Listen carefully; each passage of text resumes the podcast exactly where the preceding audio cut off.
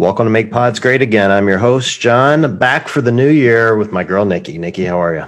I'm good. I feel like I haven't seen you in a million years and I missed you. I Happy know. And, and now that I'm on death's bed, it's even better. You get your time in now. I thought, oh, you know, before he kicks the bucket, uh, we might as well hop back on and chat some. Uh, we should we should probably uh, bring Eric up to speed. So our, our guest today is Eric Roza. You guys all know him as the new CEO of CrossFit. Eric, how are you? I'm doing well. So we're What's going on with the death's bed references? oh, I am officially positive for the coronavirus. I was afraid you might say that. How how far in are you? I am on day five. So I've actually I've been blogging it every day on my uh, on my page just to help people that CrossFit kind of understand what it does to your body. Because I kept I kept seeing posts from people going, "Oh, I'm on day four of Rona. I'm gonna go do Murph." I'm like, "You're gonna die. Don't do that shit. Like that's You're terrible." gonna You know? So I've been uh, kind of keeping track of my symptoms, my blood oxygen, my heart rate, and like posting that for everyone as well as the symptoms to give them an idea what it what it feels like. It's a it's a roller coaster, man. It's it's about as much fun as you've heard, and I'm lucky. I'm You on know- the on the, the light end of it. I think. Uh, yeah, I only have a few close friends who have um, who have had it in a you know in a way that was symptomatic. You know, um, but um, they've all a lot of them have had very different experiences with it. You know, not just the level of severity or the duration, but like some of them was only pulmonary issues, and some of them didn't have any lung issues at all. It's very bizarre. Yeah, it's been it's been odd in that regard. Like uh, heart rate and blood oxygen's been perfect the whole time. Uh, you know, again, thank God for CrossFit because it's you know great resting heart rate. Um, and Humble uh, brag. humble Real brag. fit heart, just saying. I no know. big deal. I, I love posting that number, man. It's like straight up 50 every time I'm doing it. I love it. Matter of fact, my, my daughter walked downstairs. I was going to get them tested. And I'm like, let's take yours before we go. And so she walks downstairs and I put it on her finger and it was like 116. I'm like, baby girl, you got to start working out. You were going downstairs with gravity and you're at 116. Like it's time to get you on the assault bike. But, um, anyway, but you know, it's like all the typical symptoms: fever, um, cough, uh, congestion's been really light for me, so I haven't had any of the lung issues that you know you hear. Thank God. Um, but you know, just it's weird. Not working out's weird. I'm like I'm so used to being in the gym every day. It's like I don't know what to do Are with you, are you going for walks? Or are you not even doing that? I am. As a matter of fact, I, I've been kind of testing like things that make me feel better, things that make me feel worse. Um, you, this thing wants you to lay down. That's the one thing I figured out like really early on. Like it wants you laying down doing nothing so it can kill you. Like that's, and so I get up. Oh, you didn't mean it wants you laying down, so you should listen to it. You're saying it wants you laying down, so don't listen to it. Yeah, Right, Yeah. yeah. Yeah. yeah. Yeah, it wants you laying down. Um, you know, I think to make you feel worse. So, like, anytime I started to feel bad, I would get up and walk around, and I'd almost immediately feel better. Oh, I also um, found very quickly that you have to eat. Like I start, I set a food timer and I eat every two hours now, and I feel infinitely better when I get food in me than when I haven't eaten in enough time. Um, I got on my C2 bike yesterday. And I biked really slow for like 15 minutes. You know, like I never got my heart rate over 70. Um, and that I felt infinitely better after that. So I think, you know, movement seems to be the key and just keeping food in you and lots of liquids and don't do anything dumb. You know, I also have a food timer set for every two hours, but that's just because I'm a bitch when I get hangry. Do you actually have a food timer set? oh yeah. Okay. No, I Oh, don't. sh- John does. My Are you husband wishes I would. Quick, get her some wheat thins. Hurry. Yeah. Well, it's, it's been a very, a very interesting, uh, interesting five days. So we'll see how the next five goes, and we'll we'll talk about uh, the Rona while we're on here. I did want to start. You know, Eric, it's funny to get you on. So this podcast started uh, about a year and a half ago, and our first guest uh, was previous CEO. So Greg came on Oh, was first was the very first guest, and so I went back and listened to the episode, and it was really funny at some point during that interview, this is absolutely true. So everybody can go verify. I had done my research going in and had dug into his Twitter feed. And in it, he was ripping some CEO a new one over something. I forget what. And so I said to him in the interview, I'm like, Greg, please tweet more. I swear to God, I said this. Oh my God, John, you're the reason. I go, please tweet more. It's we love totally hearing your it. fault. And we had this big laugh on it. And I'm listening back to it in hindsight, going, oh my God, I can't believe I said that. So, Eric, please turn your Twitter off. Don't tweet. I'm just, The, Don't do advice comes full circle. I know it was, it was such a weird moment to listen back, but we're really excited to get you on. Uh, and we know your time is valuable. So we'll try to not be too stupid like we are with everyone else.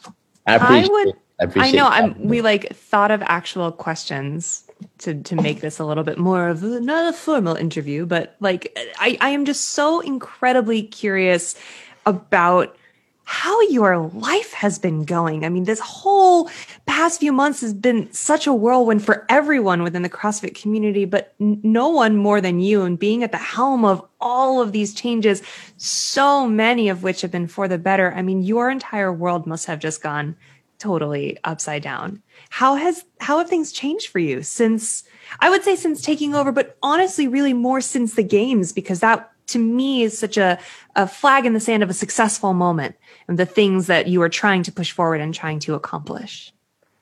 Yeah. Um, well, I would say things continue continue changing. There's not like a uh, steady. John and I both have cats trying to get. In, so we They're allowed to come in. You already can bring them in. on that. Um, uh, it's been it's been really uh, it's been really crazy. You know, the the level of um, day to day intensity um, is is like something in the workplace. I don't just mean in the box, of course. Um, has been at a you know a much more elevated level than I frankly than I felt for years, and um, it's some of it's exhilarating, some of it's exhausting. Um, some of it, like any, you know, like any job, some of it's actually tedious, right? That would be the right description too. Um, I have to remind people say like, do you pinch yourself sometimes and say like, oh my God, you know, you, you caught the car. Like, this is it. This is what you wanted. My friends who have known me a long time have known this was a, you know, a long time dream of mine. And the answer is I seldom do that. And maybe I should do it more. I'm so kind of in the experience that I'm just moving forward kind of. Um, and probably like a lot of us, I maybe don't take as much time as I should to, to stop and smell the roses and go, wow, like this is friggin' amazing. You know, Yeah. I, I tend to put a lot of pressure on myself. Um, and so there, there are good things about that, but the downside is, you know, less time to kind of enjoy things and nothing's ever good enough. So I'm a little bit of that, um, tendency as a person, which I'm aware of at least, you know. Yeah, I mean, it, but how do I say this? It's it is you. This is the sort of like dream and goal for you, but at the same time, it's not necessarily a position that is entirely new. You've been at the helm of these larger type corporations in the past, so I'd be curious to know outside of just the fact that you know you love CrossFit, and so this is more of a passion than just work. How has it been a different experience? running this organization from sort of your past and and all of that experience that you bring to this which is also incredibly important Well, I want to start with the former thing you just said, Nikki. I don't want to just dismiss that because it's obvious, but there's an interesting implication that I think permeates everything that's going on right now is the fact that the, the reality is that in my previous jobs, it just it was increasingly not perfectly aligned with who I am and what I hmm. wanted to be and what I thought my purpose was. And you know, you especially start thinking about this stuff. You know, in the last, if I look back over the last three years, you know, I've turned fifty, I've gotten divorced, I've lost both my parents, left the job I was running for fourteen years or twelve years. A lot of life change, right? And um, so you start thinking like what are you what are you waiting for to do that which feels like it has the most purpose and meaning to you? And this was it you know this this is it. So once that happens it does it does permeate or infiltrate everything right? Because you you remind yourself look this is you know this is it. There's i'm not trying to do this to get to something else on the other side. I'm not trying to do this to impress someone or to um, you know make a buck. I was fo- i was fortunate in in some previous opportunities where that wasn't the the motivating factor for me. You know it hasn't been for a long time. And so there's no other reason to do this beyond doing it because i feel like this is what i should be doing. Hmm. And so when you're when you're kind of in touch with that level of clarity which doesn't happen 24/7 but you have your moments it's really invigorating and empowering. And I was talking to a friend about it last night. I work with a, I work with kind of a, like an executive coach and life coach, right? Just a guy I've worked with for a long time who gives me perspective on, on life and on work and everything. And we, we went for a two hour walk in the dark last night. And I, by the way, I highly recommend that to everybody. I, I just so think cool. I think I, you know, I'm always like a rain or shine kind of guy. I don't care how cold it is, how hot it is, whatever. You know, I just really am a big believer in long walks by yourself with friends. Um, and they don't always have to be athletic and, you know, just moving, kind of like John said, right? It just moving is just so good for you. But we went on a two hour walk last night and he was asking me about the notion of like when do i feel confident in the decisions i'm making and when do i not feel confident in them and i said there are definitely times when i'm unsure right? So uh, which you could call not quite confident. Is this the right thing? The other times though it's not so much that i feel a confidence. It's much more of a flow state like this is what we're doing right? So there are times when i question myself from like shit i'm not sure. But the alternative is not to say, "Oh, I feel confident." It's just being part of the, just being part of it. Um, and I think that has a lot to do again with just the, the feeling that this is um, this is kind of what I'm meant to be doing, as far as I know. Um, and so that's been the biggest change in life for me. Um, the, the, on the, you know, I think mostly on the positive side. On the challenging side, which I knew coming in, and I think a lot of people who knew me, a lot of my closest friends were uh, you know, I guess, you know, somewhat worried about while being happy for me is the ability to draw boundaries around it is really tough for me. Like it just wants to consume everything. And I'm a pretty motivated person. And so if you come from a mode where like you just want to continuously make things better and you're completely passionate about this thing, you want to do it for 10 years, then putting boundary guardrails around it and saying like i'm truly going to unplug and it's not the end of the world if we don't get to xyz for a month or two months or we push this goal and say we're going to do it in 2022 not 2021 those kinds of decisions are more challenging maybe than when you're not as um, passionate about what you're doing i guess how? I, I, mean, like, that's like you talk to volunteer coaches at their CrossFit gyms. Like, we cannot draw those boundaries ourselves. Anyone who's right. in this and loves this the way that we do, like, I can't say no when someone's like, Hey, do you want to like do this real thing real quick for CrossFit? I have zero time in my schedule and I should be sleeping, but like, yes, I will definitely do it right. because I love this. How in the heck do you find a way to, to separate? Because you have to, you have to for survival. Yeah, I mean, I'm still learning. I think one is getting more comfortable uh, saying no and you know maybe letting people down or, or feeling like you're going to let them down or disappoint them and just saying look i you know i'm not the right person to help you with this or this sounds really cool but i can't pri- but i'm you know I, am just not going to prioritize it right now um, those kinds of discussions are important i don't think i fully appreciated I think a lot about like what is CrossFit. If you just ask that question, what is it? You know, it's a company, it's a brand, it's a workout, it's a sport, it's a tribe, it's a an ecosystem. You know, you have all these different ways of describing it. One thing it definitely is is an institution, right? And so many people have millions of people have so much passion around it. And, you know, and, and I think, I don't think it's an exaggeration to say there are, you know, a million, two million more people out there around the world who would say that CrossFit has changed their lives. You know, and in fact, I estimate that over 100,000 people, including, you know, the three of us on this call, make our living in the CrossFit ecosystem, right? So it's this institution where it's been life changing. It's a source of income every day. It can be the best part of your day. It's transformed your, your body, maybe the way you think about life, maybe your, you know, your mental state. There's so much passion. And so you have a right and a desire to have input into that and to have your thoughts heard.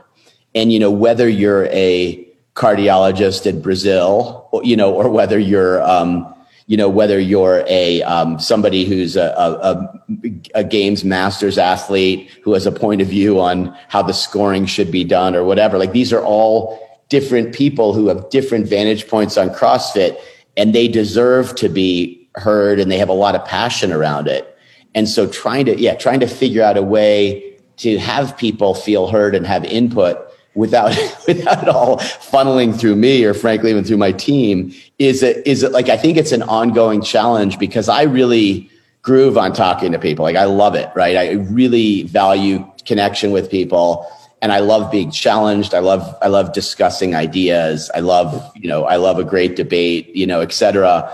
Um, and so you know, again, I don't have any answers on this. I just like I'm on this journey right now. I have an amazing assistant, Parisa, who helps me. Who you guys work with in getting this schedule, but who's really helping me find the balance between being accessible, but also preserving t- time to re-energize Mm-hmm. And I'll mm-hmm. tell you one thing we're doing, and Parisa really drove this, and it's awesome. She's like, "Look, Eric, if you're leading, you know, if you if you're building the world's leading platform for health, happiness, and performance, we have to look at your health, happiness, and performance, and you have to yourself, right, and and kind of walk walk that talk."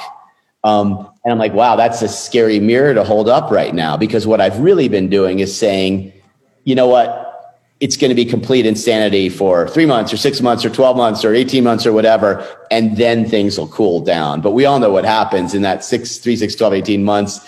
You know, life can change dramatically. You can get hit by a bus. So I, I don't believe in living that way. I think you got to, you know, seize the moment every day. So we're trying to do that now. And literally yesterday was day one, first day back was I actually am reporting back to Parisa every night on how, what my energy level was like how punctual or non-punctual I was to meetings, whether um, I felt like I had high impact and you know was performing well or not.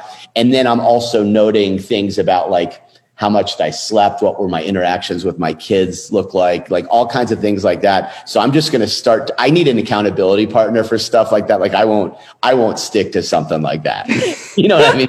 Like you I'll, need Parisa at the end of the night to be like, Eric, your yeah, report, yeah. sir. I mean, I'll show, I'll show up to the gym in the morning. Like I'm good about that. But like when it comes to like tracking a bunch of other stuff, it's just, it, it's not something I'll make time for. So this is, so I'm one for one so far. Like I, nice. I, I nailed it my first day. So nice. And by the way, I was I gave myself a um, I think a nine out of ten on energy yesterday. And and the day before I hadn't been feeling very good because I was coming back from a week out of town with the kids, to-do list totally overloaded, email like, you know, backed up a week and it just was kind of de-energized on Sunday. And then yesterday morning I woke up in a fantastic place. One thing that I've um, that I've you know been conscious of for a long time, and I've really tried to formalize it over the last three to six months, is this notion of creating a buffer for myself in the morning. So there's a time I need to, even if I haven't slept enough, like I'll do it at the expense of sleep. Now that's the experiment I'm doing. I'm going to take time and I'm going to, you know, do some combination of journaling, meditation, um, playing the guitar, and just to, and hopefully, like ideally, it's like you know, some somewhere between 30 minutes and an hour. But my rule is even if it's only 10 minutes, it's got to happen. And so um, I, I'm what I'm trying to measure now is how does that correlate to how well that day goes. Mm. And I'm I'm playing around with a bunch of stuff with my sleep in partnership with a, with a great new uh, um, medical practice that I'm seeing. Um, just different habits around sleep, and the big one there that I'm trying for the first time is don't read in bed anymore. Only really? Only sleep in bed. Like that's, oh. so that's, I didn't do well on that when I was on vacation in Florida, but when I'm home, I'm trying to really train myself. When you are in this room, you fucking sleep. Yeah. and I'm a big reader historically, and I have so little time now. I tend to only do it in the five minutes before bed, you know, before I fall asleep. I'm like, you are not allowed to do that anymore. Huh. And so, so I don't know. I'll see how it works, but that's kind of the, and then similarly, when I wake up, no reading in bed, even on a weekend or anything. Like, get out it. You can read, but go up to go to a different room. like, this is the room where your body learns to sleep. So I don't know how that's going to work, but that's I'm playing around with that right now too. Damn, my sleep hygiene blows. Yeah, um, yeah I'd be like, yeah. try not to watch an entire movie on your phone at at like 1 a.m. right before bed in bed. Cool, cool. It's so That's where I'm at. Fun. Like the night before last, I had slept really shitty the night before on Saturday night. So on Sunday night, I told the kids, let's, and I have um I have four kids, but three of them are at home with me um half the time, and um I said, we're going to bed. I want everybody in bed by 8.30, which, you know, meant we kind of got there by nine. This was Sunday mm-hmm. night. And I was myself was in bed by like 9.30 and I didn't check the computer after they went to bed. I didn't check email. and I slept till like five, which was a, so it was like actually a good amount of sleep, even though I, you know, because I went to bed early, and I felt great. I'm like, hmm, that's interesting. And then last night, put the kids to bed. I'm like, I got to send out these three emails. An hour and a half later, I'm like, oh, it's after 11. I go to bed. I wake up at four in the morning, sitting there like, I got to go back to sleep. Half slept until six, and then wasn't in that good a place. I'm like, hmm I've only got two data points, but I'm drawing some kind of here. Get your ass to bed sooner. You know, but then there's a consequence because then I'd wake up with more stuff to have to deal with. So I don't know. Uh, work in progress. Oh, being a human is hard. It is. It's fun though. I love the I love the concept though the morning journal. I'd start mine with a uh, a morning. Last year it was a gratitude post. This year it's um, um, uh, uplift. Like I'm trying to find ways to uplift others and myself. Like kind of That's the first, awesome. kind of my first step of the day. And then to your point, like I, I'm trying to be more mindful of finding time to play guitar because that's a real passion for me. So something that helps me escape from from work and I hate to say escape from my kids, but you got to escape from that too. Yeah, yeah, sometimes, you know. And John, I think you and I, you know, judging by our backgrounds, we have one of the same approaches, which is when um, when my um, when my ex and I separated a couple, which is a little over two years ago. One of the things I did, as I said in my you know my new whatever bachelor pad, the most one of the most important things is having guitars out outside their cases, so that every time, and you can kind of see them there behind me.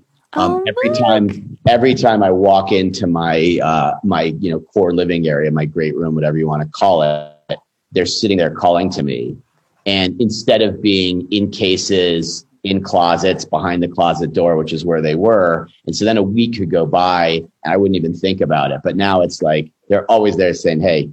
Pick me up. You know, I got one in my I got one in my bedroom, but again, as we talked about, I'm trying not to do other things. You are not allowed to play guitar in bed.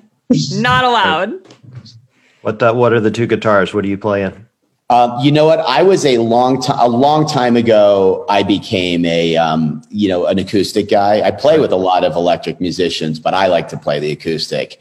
And I was always a Martin guy. Right. And then um, through a weird confluence of events, two different friends who don't know each other gave me Gibson acoustics within six months of each other. It was so weird. No one's ever given me a guitar before. They were like two of the nicest gifts I've ever gotten. They were really touching. It was around the time one was one of my best friends were growing up and, and my mom had just died and he came out to be with me and said, I'm buying you a new guitar. You know, you're starting a new life and with, you know, as a single guy and you, you deserve a new guitar. And that was super touching.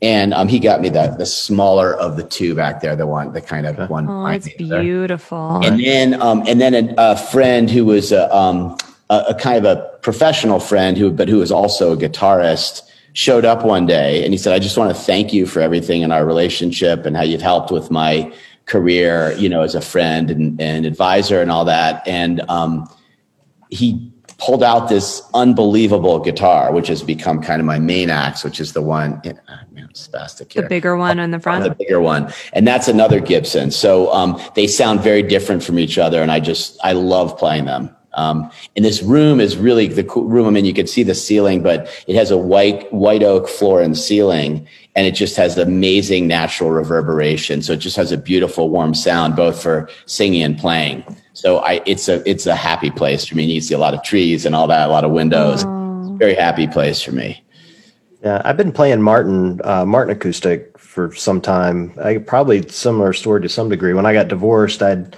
my dad had bought me a guitar when I was twelve, and I'd had the same guitar for decades.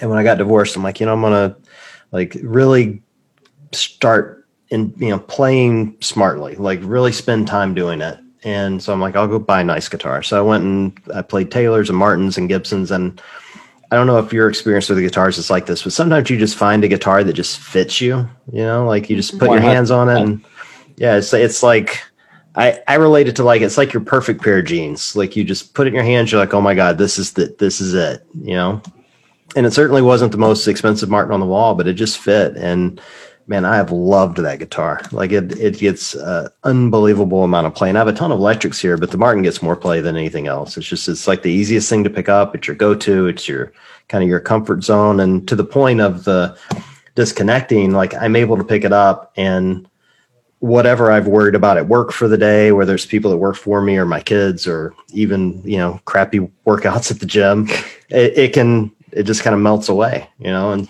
so I, I think it's a great place to be to, to find time to do that. I wish more people would do it. I'm, I've been trying to encourage more people to do it because I think it's healthy, super healthy. It is. You Yeah. guys, you guys, can you can you guys play a song together?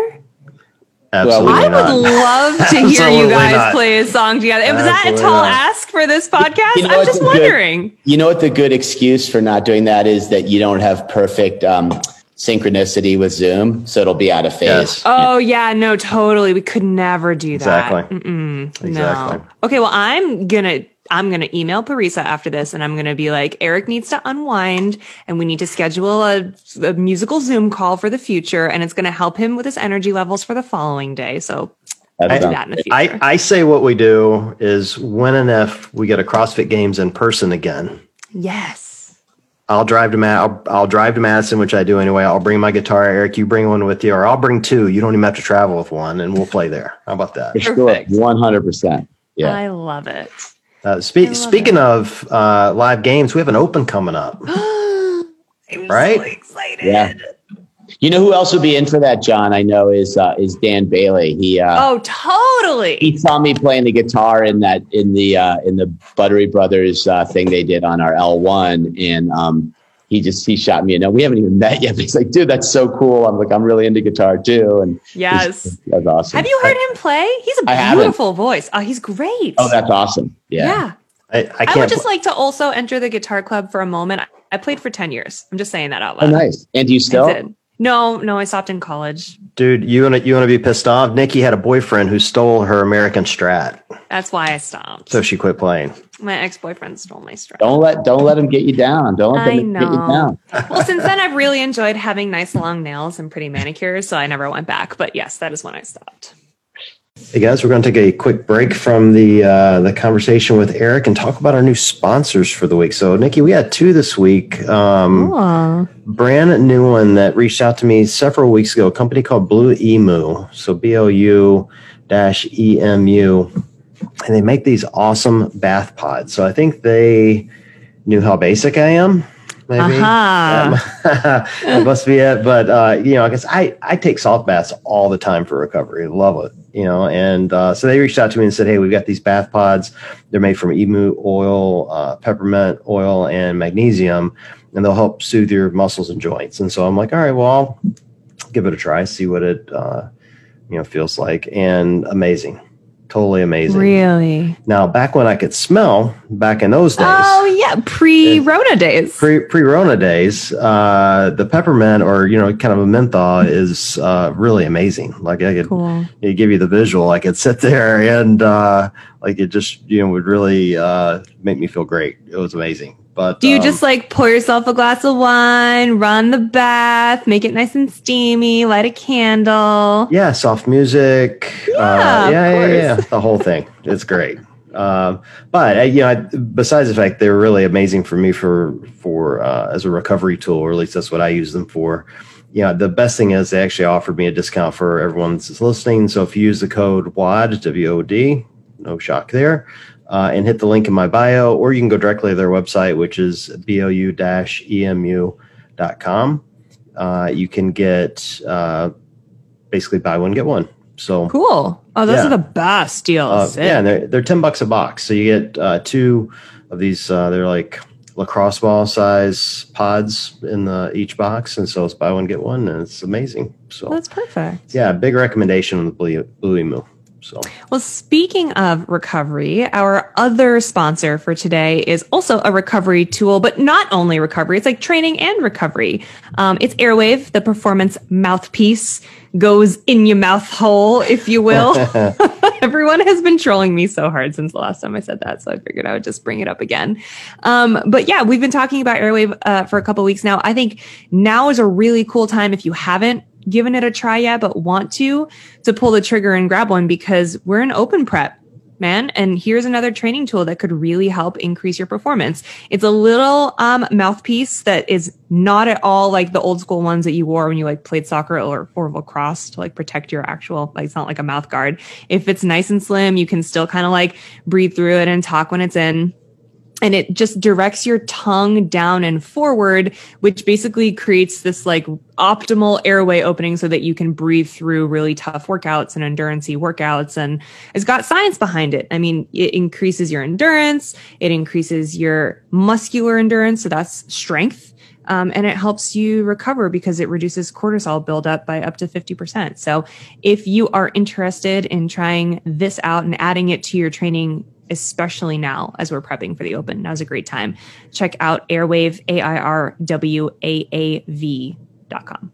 And you got the spelling right this time, Nikki. So that's I great. know. Good job. Thank Way, you. I'm learning. way, way to use your head and your mouth hole. All right. Yeah. So, with that, uh, back to the conversation with Eric. But yeah, um, let's can we switch gears for a hot second because I am beyond excited for the open coming up. And I I shouldn't be I always do the thing where I get like so excited and then get so stressed and then like every week it's happening I'm like I'm so excited it's here and then every day that I do the workout I'm like oh why do I do If this you to have, myself? Nikki, if you have, how do you, uh, both of you, how do you handle your personal goals around the open? How do you think about that? Yeah. Go first, Nikki. You know, it all for me. It always depends on the workouts. I don't. I don't find myself setting large overall goals like I just want to be better than last year. It's very workout specific. So, you know, if it's uh, like muscle ups are the bane of my existence, right? So if it's a muscle up workout, it's like how am I going to hit these movements that I'm not so confident in, or is it going to be better this year than last year? Am I going to set a PR on a very specific movement? So it's always it's week to week for me with, with the goal setting.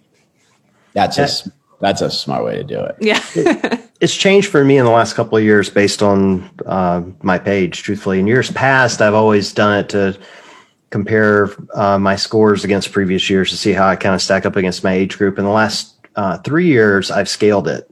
Now, I, I would argue I'm an RX athlete uh, for my age group because I can do all the movements except for handstand walks. Um, but I've chosen to scale mostly because I want people to know that scaling's not a crime. Like I just, I, I get feedback from so many people that you know they they want to scale, but they're scared to because they're afraid people are going to make fun of them. And like I'm I'm trying to show them like scaling's really hard. Like these are not easy workouts scaled. Like some of the hardest workouts I've ever done were last year. Like I was so impressed with last year's programming. You know, I went in thinking, all right, I'll scale. I'm probably the fittest I've ever been. It won't be that hard. And I nearly died like four or five times. Like it was so bad. Um, but it was great by that, you know, aspect. It was also great for me to see like kind of, you know, how hard was I willing to push myself in these scaled workouts? And the answer was pretty damn hard.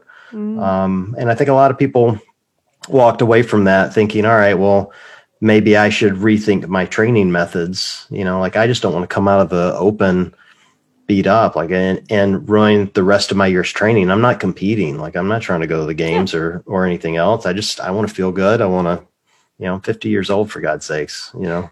So what about you, Eric? Um, well, it's funny, right? I, this is my first time doing the uh, doing the open as someone who where um, anyone other than me cared about my scores were. So there, depending how you look at it, that could be a whole new level of pressure. I'm trying to make it the opposite.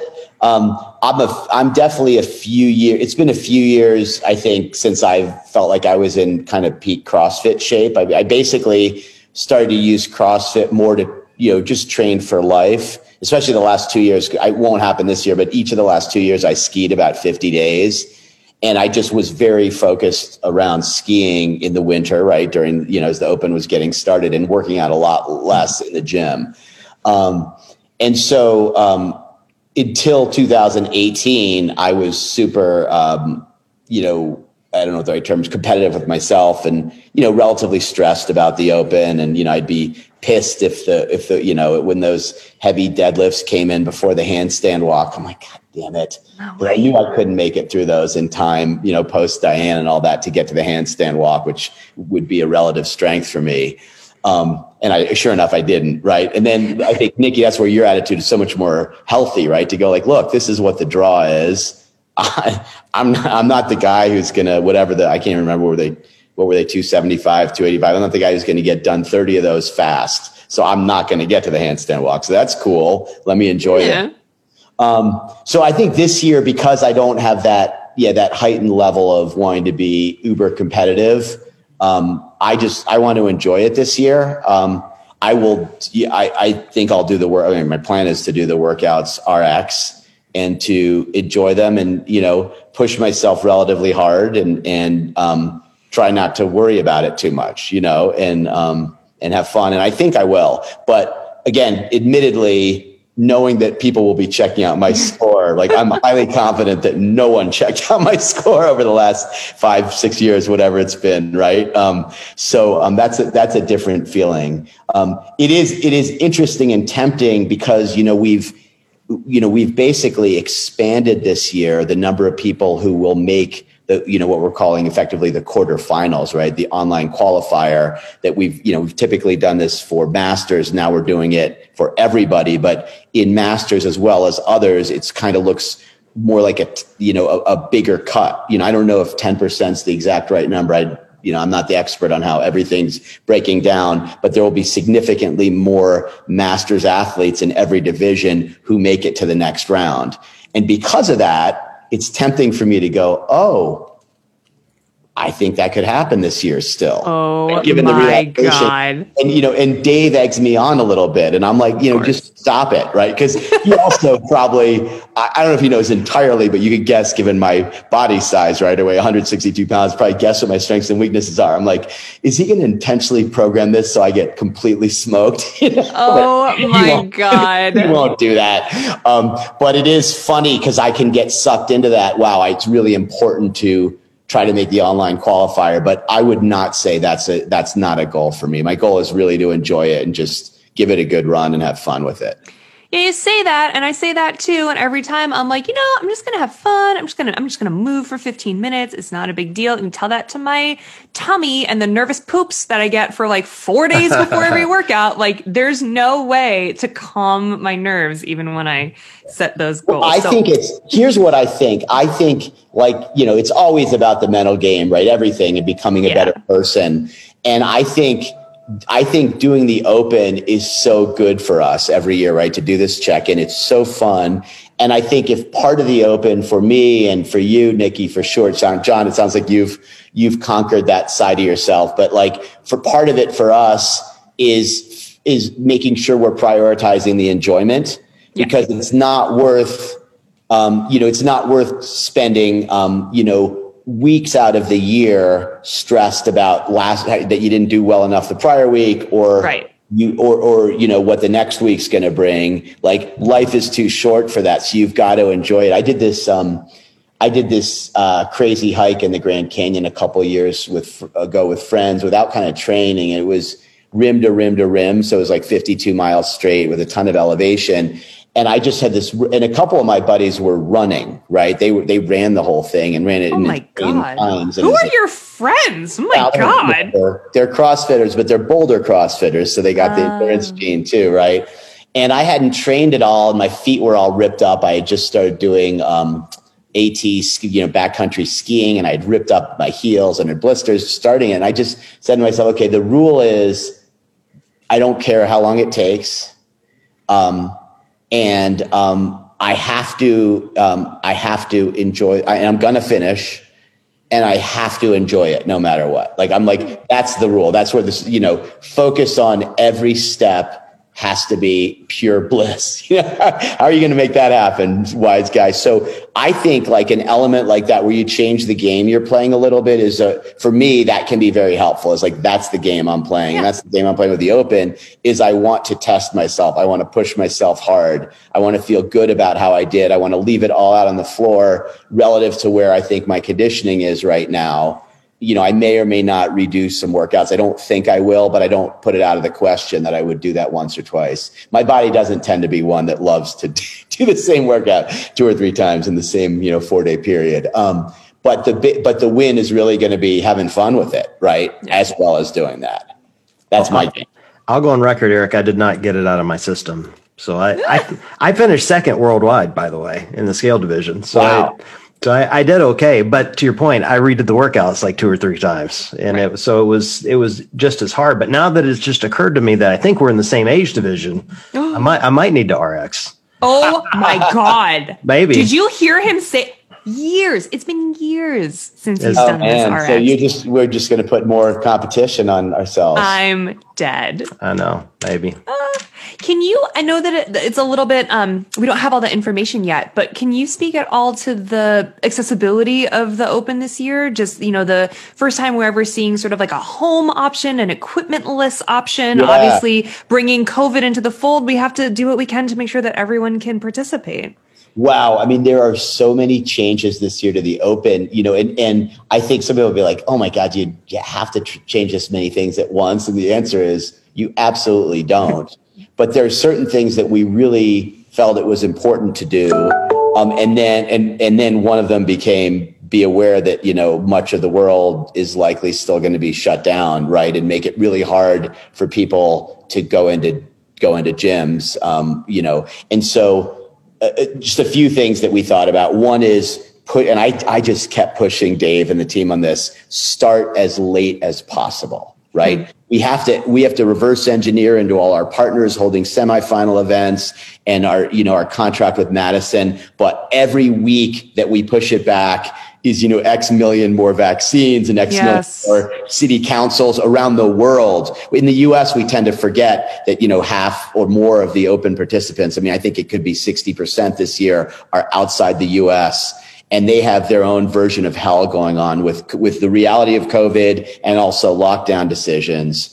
And you know they're um, so we like start as late as possible have a home option and then make it so you don't have to have equipment. Like those were super important, right? And so we went through all kinds of permutations. The first thing is it's a fairly limited equipment list and it gets we'll add a bit of equipment over the workouts, but initially, and Dave's talked about this, right? It's going to like we're really trying to make it so that you so that this can be robust to any environment. We won't nail it, but we're really trying to do that. And, and part of it is there is a no equipment option that you can do anywhere. I mean, if you live in a you know 300 square foot apartment somewhere or you're can only work out outside there's going to be an open workout for you that you can compete with people around the world at and, and that it may have like over 100,000 people doing it which is super cool.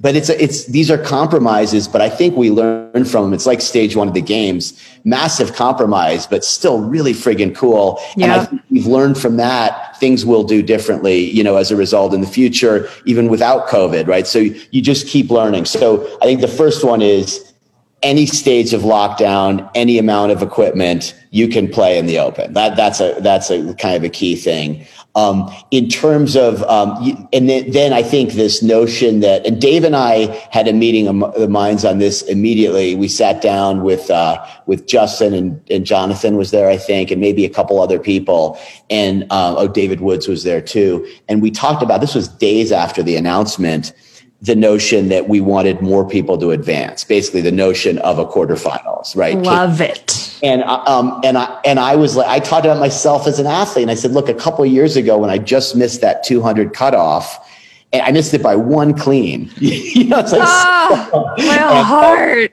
And um, and it was definitely my peak condition. So I was like, well, I can't complain because this is what I got. You know, given. But I go like, I would have paid so much and been so excited to compete again, to fly somewhere or do it online, even though I didn't, not with a goal of getting further, just because I felt like I had earned it, you know? And so he's like, yeah, yeah, we really want to do that. So it was like kind of, we were on the same page. So this notion of like, this is what's so cool, right? 10% of people in every continent around the world, the top 10% are going to get to move to a quarterfinals. How cool is that? That the top 10% of people in Asia top 10 of people, top 10% of people in Latin America, mm-hmm. top 10% of people in Oceania, you know, Australia, New Zealand, et cetera, are going to be able to advance independent of what's going on with the rest of the world. Like that is so friggin' cool. So, um, I think that's, a, that's another really great thing on the accessibility front. I think there are things like we've, um,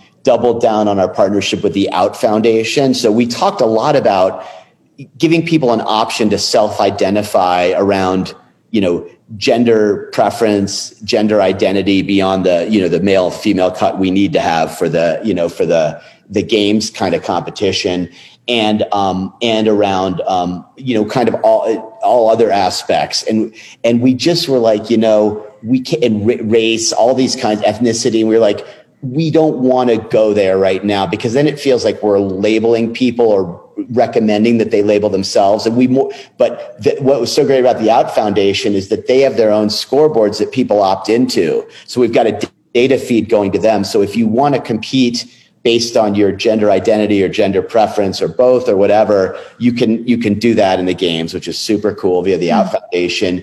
And then we brought in um, the adaptive athlete um, thing as well, which is really cool. And that's not if you look at that purely like numerically, financially, that's not the thing you would do, right? Because it actually takes, it's taking a bunch of resource for us. It's very complex to get all the adaptive um, divisions right and then all the programming, you know, scaled appropriately. But you do it because it's it's basically sending a sign right to everyone that we want to send it to that CrossFit is truly for everyone. Mm-hmm. And, and it's really, really cool. So the team kind of asked me early on, they said, look, I'm like, how many people does this impact? They're like, it's not a big number of people. It's really just walking our talk and showing very, uh, very concretely what we stand for here, that CrossFit is accessible to everyone. So we're super excited. You know, um, there's some markets in the world where we're experimenting for the first time with a slightly lower price point. Hmm. Uh, markets that have a lot of CrossFitters and a very low um, GDP per capita. And you might say like, hey, is like 20 bucks is nothing. But the reality is you know, if, if you're, you know, if the annual household income is below $5,000, it turns out 20 bucks is a lot. You it know, is a lot. Yep. It is a lot, right? So now, cause, cause you're making a hundred dollars a week or whatever, right? It's, it actually, it, it really matters. And so little, we're, we're experimenting with so many different things. It's stressing the shit out of everybody at CrossFit sure. now. We have, we have so much, uh, we have so many great engineers and media people and people working on programming. We, I told everybody to try to unplug the week between Christmas and New Year's, and half of the team kind of laughed and said, "Not even close." Right. Like we just literally can't do it right now. So people are working their butts off to kind of get this going. We're, we still have no, no secret to any of us who have, um, who have been in the open before. We still have a pretty crappy legacy technology platform to run the open in the games. And my commitment to everybody right now is by this time next year, it's going to be world class. It's cool. going to be frigging phenomenal you know, the, we'll have an amazing new app for it. Like it's just going to be great on so many dimensions. It's going to per, uh, permit us to do a lot more virtual competitions, which is a big thing we're hearing from affiliate owners that they want to see. But we, right now we have, you know, a legacy platform and we've all experienced for ourselves various ways in which it's, it's clunky and so on. But we have a team that's just been doing a great job. One of the key things was that we've been very dependent on external consultants to, um, to basically get the platform ready for the open every year. And um, this year, we're dramatically, we have great, they're great external consultants. They've been really helpful, but we're really reducing our dependency on them. And this is the last year where we'll, we'll need their help to do this. Um, we've just, I got a scoop for you. Yesterday, yes. CrossFit's new chief technology and chief, pro- chief product officer started. And I'm wow. so we have a fantastic world class guy named Jeremy Landis who uh, who just joined the team, and you're the first to hear it um, outside of the wow. team members yesterday. And so this is like high on his list. Like we're going to make this thing world class, and it's really exciting. What what does uh, what's Jeremy's Fran time? Uh, well, that's an interesting question. Um, Jeremy is brand new to CrossFit. Yay! but he did come. Um, what was it? A month month and a half ago, whatever it was, he did come to Boulder and he got his level one credential. All right. With the rest, I, I had the whole, our whole executive team, right, get our level one credential. That's a, that's something you just do now when you're leading CrossFit is you got to get your level one credential, right? Oh it's, my goodness. And so Jeremy was like, great sport. He came in and got that having, you know, he actually like, I'm watching like his overhead squat with the PVC, you know, in the L1. And I'm like, man, that took me, um, a year plus to look like that. Do you So- not hate those people? Oh, I know. I know. I'm like, I'm like, oh, that's what below parallel looks like. Oh, that's pretty cool. whatever, Jeremy. God. Hey, Jeremy. And, and he pushed it pretty hard on the, um, you know, on the two WODs. Like he he Good. he worked hard. It was really cool. Yeah. Right. He's Who are the definitely an athlete. I don't know that he's done a ton of strength training historically. He's clearly done a little bit, but he's got good mobility. He's got great cardio because he was he was at altitude. You know, he lives in New York City, so he was a mile above his uh, home altitude. And he Uh, did. Who um who are the coaches for the executive L1 seminar? We had a great uh, group of people. Let me make sure. I'm. God, I know I'm going to forget somebody now. We had Chuck. We had yes. Denise. We had we had Jenny, and we had Leah. Um, I think that's it. Oh my Bring god! Bring an all-star crew. How cool. I hope I'm not forgetting somebody. So fun. Please forgive me if I'm forgetting you. I post I posted a picture on Instagram. I should look at it right now. I have my phone next to me. So if I forgot somebody, I'm so sorry. How fun. they were phenomenal. That's awesome. But I it wanted was so it was so cool for me because we did it at, at my gym, you know, the gym I own, CrossFit Sanitas, and it was just so cool. And my um my ex Melissa, who's still a very good friend and who who really leads the gym. Um, I'm just window dressing, you know, but um, she was there. It was just it was a really awesome. My oldest son, who's 16. Um, partic- and has some special needs, participated in some of it. It was, and we invited some some good local friends. So it was a really it was like a friends and family and CrossFit um, X team kind of L1. It was really special. Wow, that is so great. And we did what was really cool is we had these great uh, friends who are um, the the uh, the two founders of Wild Health. Um, who are great CrossFit doctors? You know, they're guys. They practice what they preach. Matt Dawson and Mike Mallin, and um, and they were there. Um, oh, Julie Foucher was there. She was not coaching or participating, but she was there for moral support and as a friend. And it was just, it was such a cool thing. But the Wild Health guys brought rapid response COVID tests. So we were able to get everybody kind of inside our little bubble for it. It was, it was, it was an absolute, and then the, you know, the Buttery brothers did a great little, you know, mini documentary on it. It was an, it was one of the absolute highlights of my time, um, with CrossFit so far. I mean, it was just, Cool. it was like almost like a life highlight. It was so cool. And because then, because everybody was all COVID tested and all that, I had a subset of them came, came to dinner at my house. It was just such a cool, uh, it was such a cool, fun thing to uh, to do, and the participants were from 16 to 64 in the class too.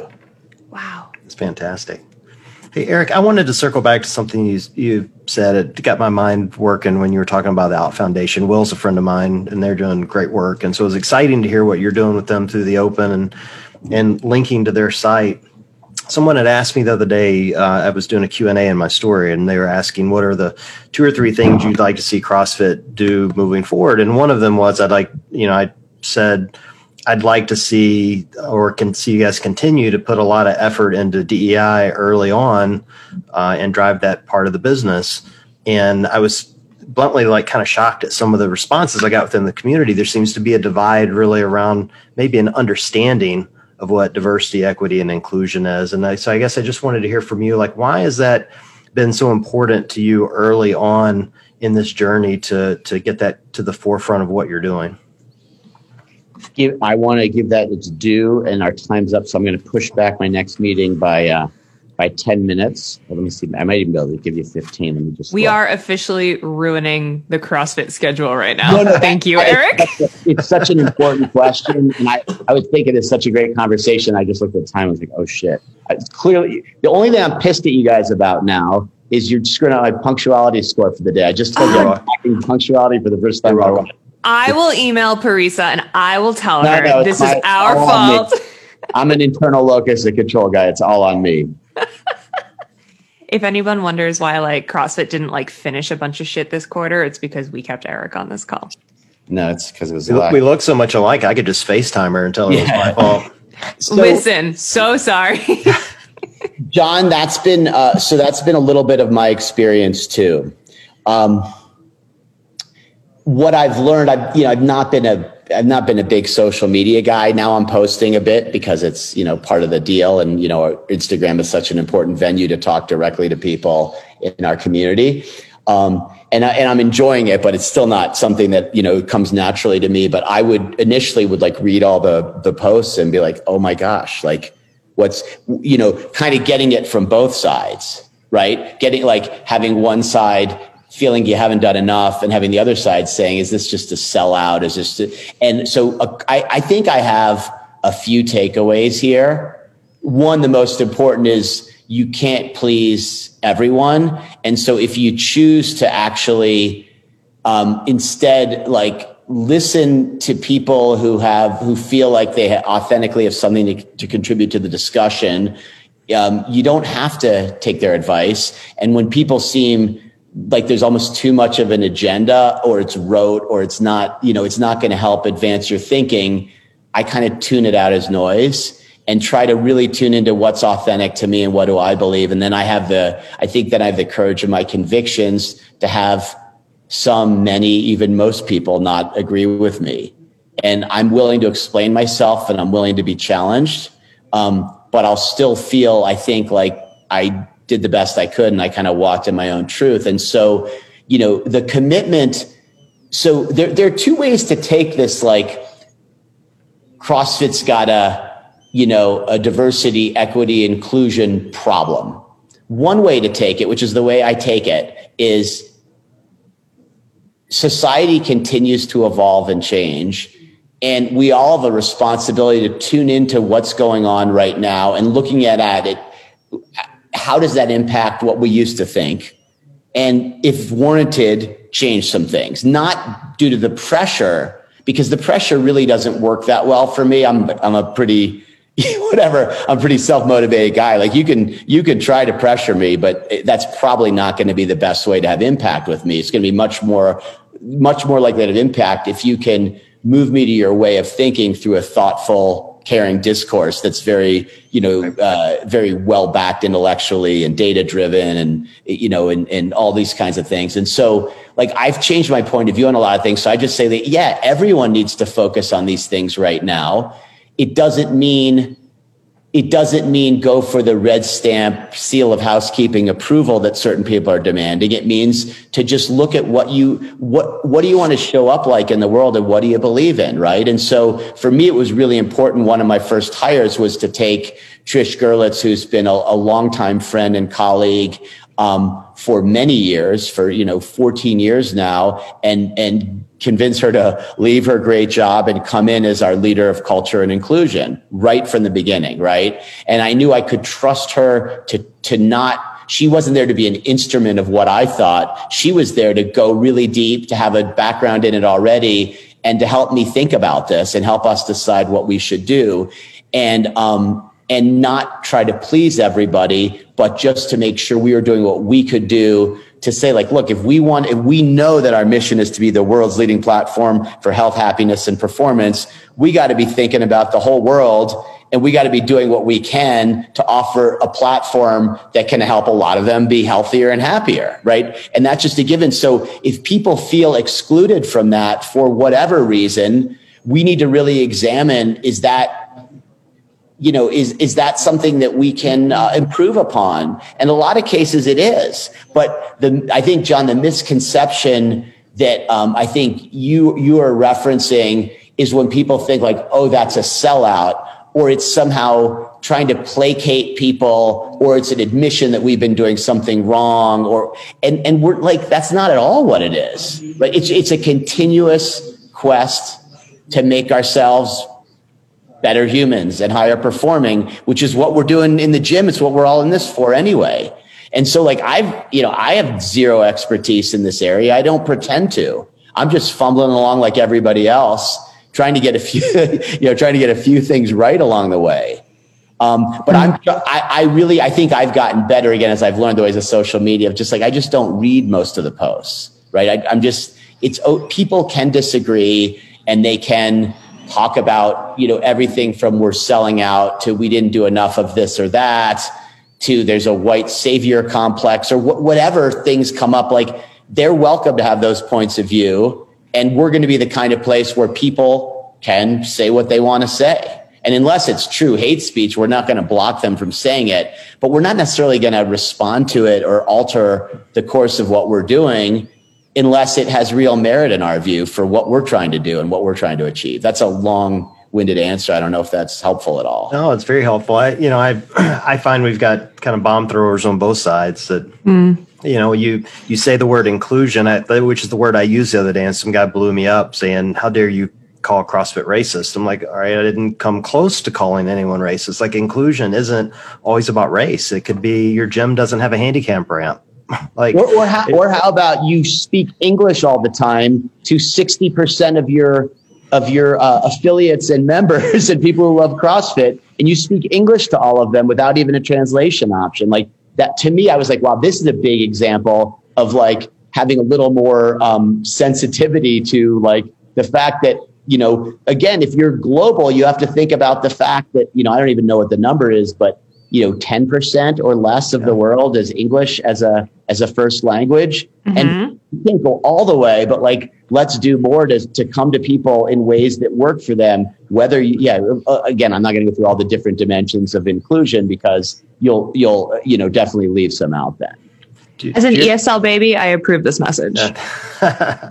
do you do you ever foresee a time where uh, you guys would be passing down maybe HR training, sensitivity training, diversity, you know, classes directly to the affiliates, much like you do a level one?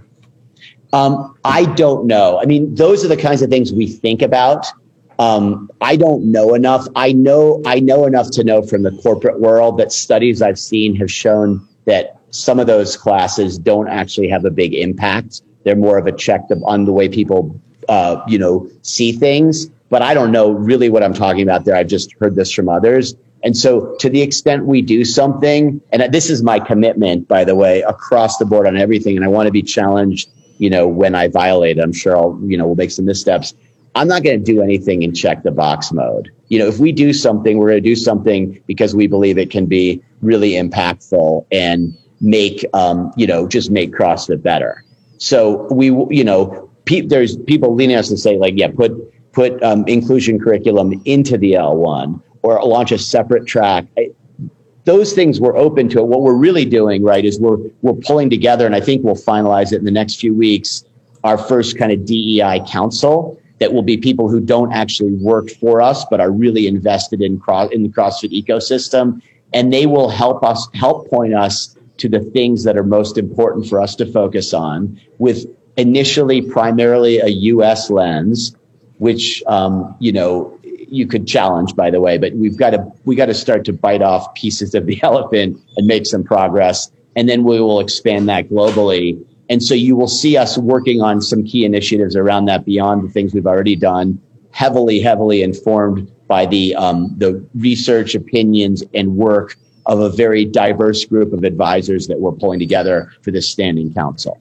And that I, I can't imagine you know you can't foresee not having some body like that to help us think about things like that.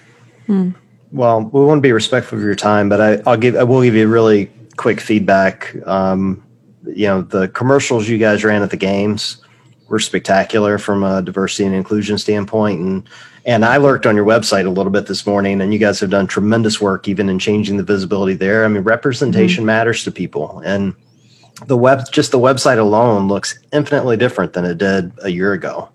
Yeah. Um, and I, you know, I think that's that's big work. It, it doesn't go unnoticed from the community. So thank you for what you guys are doing. Yeah. I got great I appreciate you saying that, John. Thank I got you. great feedback too on the stories and, and things that we ran in in when we did phase one of the games and we did the pre-show and we had some of those similar stories running on uh, on our stream. Same same kind of feedback from across the board. It was those. great to and see. you guys know, as you both know, because you've been around for a while, like a lot of that stuff was not necessarily new content, Right. right?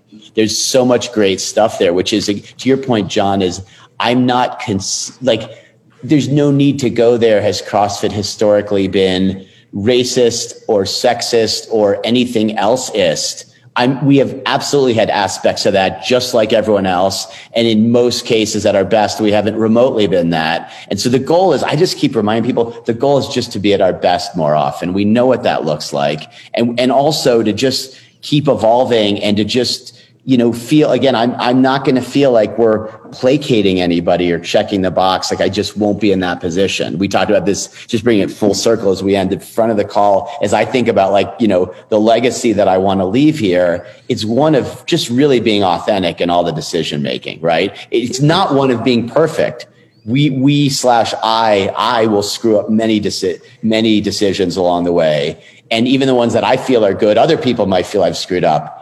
I, I that's a given. Let's plan for that. But I'm going to authentically try to do what we think is right. Keep learning, get a lot of input, try to keep getting better, and have you know smarter and better people around me who feel comfortable, you know, giving me very brutal feedback, which happens every day. It's great stuff. Yeah. Well, Eric, thank you for coming on. Next time we have you on, we're going to do a music episode. So we didn't I'm get so to it ready. today. Yeah, we'll do it uh, in person. I- I'm Yes. in. We'll bring guitars. We're going to talk about musical influences. We'll play some music. Uh, if Dan Bailey shows up, I'll have the smallest biceps in the group. It'll be great. Thank you so much Thank for your time, you. Eric. We so appreciate it. Yeah, thanks for having me, and John. Good luck with the uh, with the recovery. Thanks. I appreciate it. And uh, for everyone listening, we appreciate you guys joining us, and we'll chat with you guys soon.